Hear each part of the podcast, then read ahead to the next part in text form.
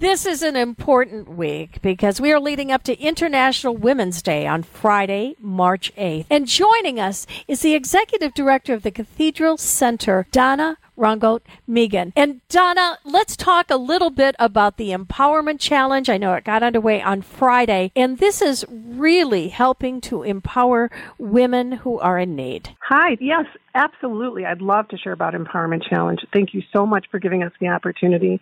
So every year, Cathedral Center runs a one week long empowerment challenge, and we're asking people to both contribute to a challenge pool that we have. This year's goal is to raise $25,000 in match funds, as well as encourage people and challenge people to do more to empower women in the community. And so we have lots of ideas about how to do that. We're asking people specifically this year to focus on the theme of inclusivity for International Women's Day and some things that you can do specifically that could benefit the people at Cathedral Center who we serve are to consider donating your time providing resources to people who are already experiencing homelessness and living in our shelter or our emergency housing program. You can provide goods that we have an Amazon wish list, or you can come in and donate a meal. We are looking for providing people with robust, healthy, nutritious meals. And unfortunately, our facilities don't have the space to have a full kitchen. So this really helps them to provide a solid meal while they're in shelter.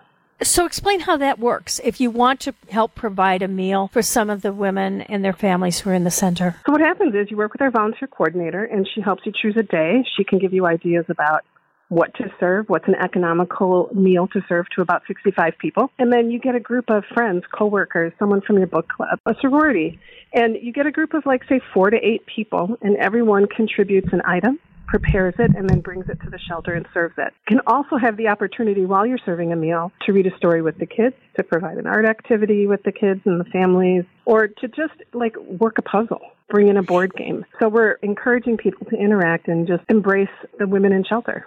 Give me an example of some of the meals that volunteers have served. Some people like to purchase a meal and pick it up and bring it in or have it delivered. So that could be a chicken dinner or tacos or sub sandwiches. But when people are preparing meals, they're making salads, macaroni and cheese, they're providing big stews, chili, sloppy joes are really popular, hot dogs, hamburgers, casseroles always go over really well. And then all of the accoutrements that go with it, like a gallon of milk, some fruit punch, bread or rolls, and fruit. Food is always welcomed. How do many of your residents react with an experience like this? I'm glad you asked that question because you would be amazed at how grateful we are. And it's not that we don't feed the people in shelter if a hospitality group doesn't come in. Of course we do. But there's a big difference between having a meal that we purchase from a restaurant that gets brought in, like pizza or fried chicken, and one that is cooked by someone who cares about the experience that you're going to have when you eat that meal and to actually see the faces of the people who are behind the counter serving the meal who are smiling at you and encouraging you and just through their presence showing that they care about you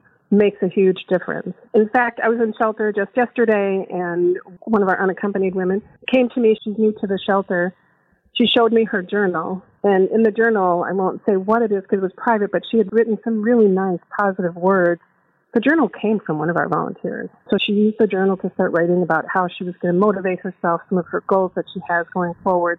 And that was an activity that had been facilitated by volunteers. You've got a lot of opportunities for volunteers through the Cathedral Center, but the Empowerment Challenge, which is going on right now, through Friday is also an opportunity to raise some needed funds. And tell us about that and tell us about the matching funds this year. I'm very excited to say that we have two really thoughtful donors who contributed to our match pool this year. So our Peter Geiser Giving Fund and the Godfrey Family Foundation came together to provide $25,000 in match pool. And what they're asking, they're challenging people to match them. So if you contribute, every dollar you contribute will be matched by one of their dollars, up to $25,000. We're looking for a total of $50,000 for this empowerment challenge.